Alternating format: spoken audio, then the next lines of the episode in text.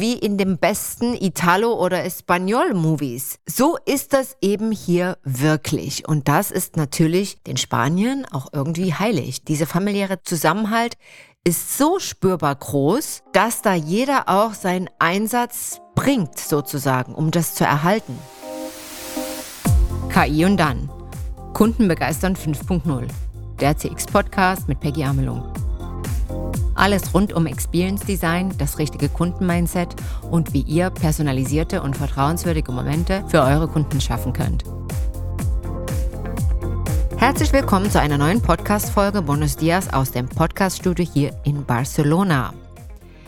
Jeder redet über die aktuelle Lage in Europa. Wir stehen kurz vor Weihnachten.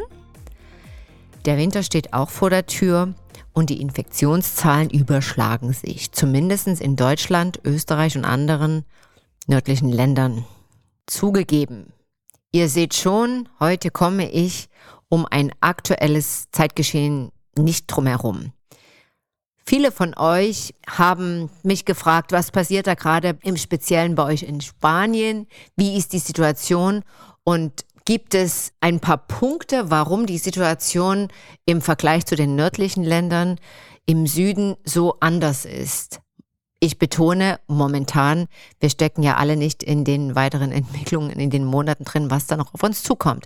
Aber genau darüber will ich heute mit dir sprechen. Drei Punkte sollen es erklären, wie die Situation hier in Spanien ist und was auch die Spanier aus den ersten Monaten und aus dieser wirklichen krassen Situation gelernt haben. Ich starte gleich mal mit den Zahlen für die, die es noch nicht auf dem Schirm haben. 82 Prozent aller Spanier sind geimpft, 90 Prozent der Jugendlichen. Und eines nur vorab, ich möchte jetzt nicht in die Diskussion einsteigen, pro Impfen oder kontra Impfen, sondern einfach nur mal auf drei wesentliche Unterscheidungsmerkmale eingehen, die zu der momentanen Situation hier in Spanien beitragen, dass wir momentan noch, sagen wir mal so, die Infektionszahlen unter Kontrolle haben. Der erste Grund. Es wird alles sehr zentral vom Gesundheitsamt geregelt. Von dem nationalen Gesundheitssystem wird das alles sehr wirklich zentral geregelt. Alle Termine, alle Impftermine und Kontrolltermine werden zentral vergeben digital. Es gibt da kein Gerangel und kein Verschieben und kein, ja, Falschen. Ich selbst bekam meinen Impftermin am Ende via Nachricht hier auf meinem äh, Telefon. Jeder hat natürlich hier in Spanien auch, beziehungsweise dann äh, in Katalonien, hat dann äh, sein Profil digital angelegt und kann da auch alle Testergebnisse und Untersuchungen und Impfungen 24-7 einsehen. Papierimpfpässe nutzt ehrlich gesagt hier in Spanien keiner mehr. In Deutschland habe ich die jetzt bei meinem letzten Besuch noch öfters äh, wirklich gesehen, auch als Vorzeigebeweis sozusagen. Natürlich immer in Kombination mit dem Pass beziehungsweise mit dem Personalausweis. Ja, also das nationale Gesundheitssystem hier genießt ein sehr hohes Ansehen, ist sehr kompetent und die Summe aller dieser Faktoren schafft natürlich eins. Einen hohen Vertrauensfaktor. Das Gesundheitssystem hier in Spanien ist wirklich sehr gut. Also gute Erfahrung habe ich auch selbst gemacht und das sagen auch die Stimmen von Freunden, Kollegen und Menschen, mit denen ich zusammenarbeite und in Kontakt bin. Zweiter Punkt. Das Miteinander in den Familien wird in den mediterranen Teilen Europas wie in Spanien, Portugal, Italien natürlich sehr intensiv gelebt. Ja, immer noch. Nicht nur an den Geburtstagen und Feiertagen, Nein, wirklich auch im täglichen Leben hängen sie zusammen, ja? Mittagessen, Apero, Tanzen, Feste, gemeinsame Restaurantbesuche, Oma, Opa, Tante, Onkel, Cousinen und Cousins, mit den Kleinsten auch in der Familie. Da kommen schon mal schnell 20 Leute zusammen, sage ich dir. Und ja, da kannst du dir dieses wirklich mediterrane Treiben vorstellen. Und vor allen Dingen genau so wie in den besten Italo- oder Espanol-Movies. So ist das eben hier wirklich. Und das ist natürlich den Spaniern auch irgendwie heilig. Das wollen die natürlich nicht so einfach aufgeben. Dieser familiäre Zusammenhalt ist so spürbar groß, dass da jeder auch seinen Einsatz ja bringt sozusagen, um das zu erhalten. Und jetzt wird es natürlich darauf ankommen, wenn Weihnachten bis zu den Heiligen Drei Königen Anfang Januar da wieder schön eng zusammen durchgerockt wird, ja, ob die Sicherheit wirklich hält und ob die Impfquote wirklich auch den Erfolg bringt und die Spanier hier auch vor diesen sogenannten Impfdurchbrüchen schützt. Nochmal, der Schock sitzt natürlich auch tief in Spanien und Italien, ja.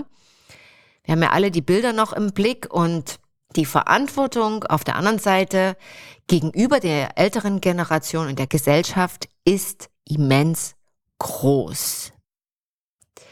Der dritte Punkt ist, und das ist vielleicht auch etwas Neues, was wir vielleicht in Deutschland gar nicht so auf dem Schirm haben. Ich selbst ehrlich gesagt auch nicht. Oder ja, vielleicht zum Teil, als die Kinder kleiner waren und ich da auch sehr viel mit homöopathischen Mitteln geheilt habe und so weiter. Aber die Ablehnung, die Impfablehnung und die Ablehnung auf einer Medizin, die eben auf der Wissenschaft beruht, ist hier eben viel, viel, viel geringer als in Deutschland. Es gibt ja auch keine wirkliche Querdenkerszene.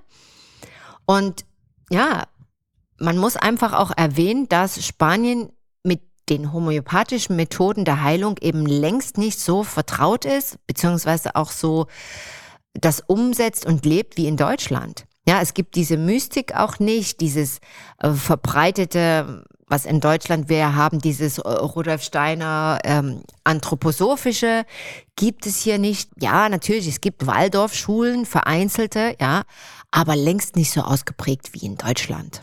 Und das wiederum ist natürlich auch der Grund, warum diese Impfgegnerschaft und, und krasse Ablehnung, wie wir sie jetzt auch in Deutschland haben, eben hier nicht so verankert ist.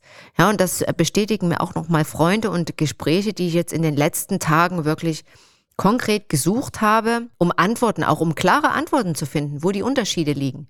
Und da kam wirklich heraus, dass da doch die unmittelbare Freiheit eben wirklich das durchschlägigste Argument äh, war. Natürlich der Schutz vor der eigenen Sicherheit und Gesundheit und der Familie und diese sieben Wochen knallharter Lockdown in 2020, wo wir hier in Spanien wirklich gerade mal zum Supermarkt und wieder zurück durften, die haben auch ihre Spuren hinterlassen.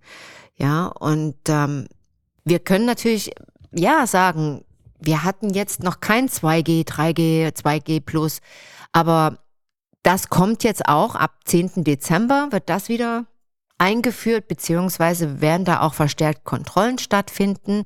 Auch für Touristen jetzt, die nach Spanien kommen, ist das vielleicht äh, wichtig zu wissen. Und ansonsten, was gibt es noch für Regeln? Ja, die Maske bleibt natürlich an.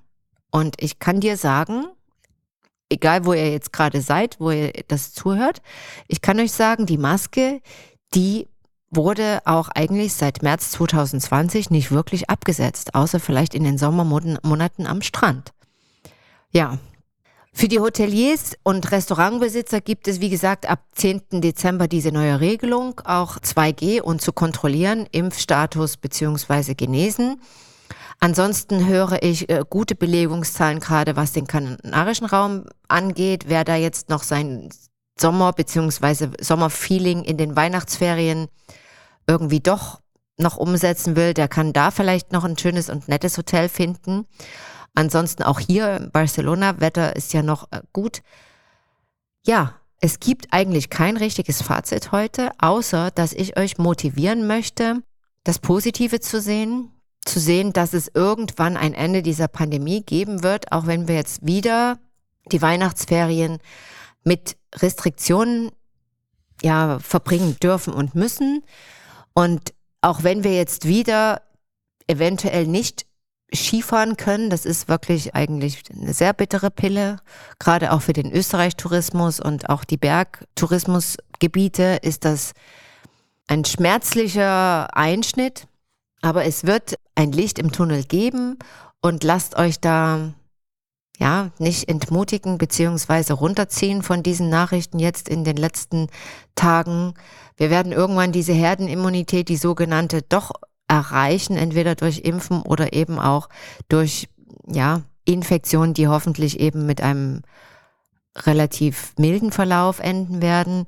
Und ja, stärkt euch ein bisschen gegenseitig. Denkt dran, wir sind in der Zeit des schönsten Festes, der Liebe, Weihnachten. Muntert euch gegenseitig auf und motiviert euch. In diesem Sinne war das heute mal eine etwas persönlichere Episode aus meinen äh, Lebensumständen hier in Spanien. Ich wünsche euch, bleibt gesund und stay tuned for your customers. Eure Peggy.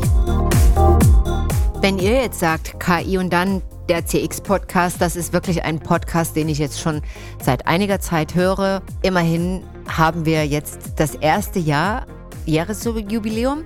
Und ihr möchtet eventuell mir eine Freude machen, dann hinterlasst mir doch einfach eine 5-Sterne-Bewertung, entweder bei Spotify, Amazon oder auf dem Kanal, wo immer ihr mir zuhört. Das wäre wirklich eine echte Weihnachtsüberraschung.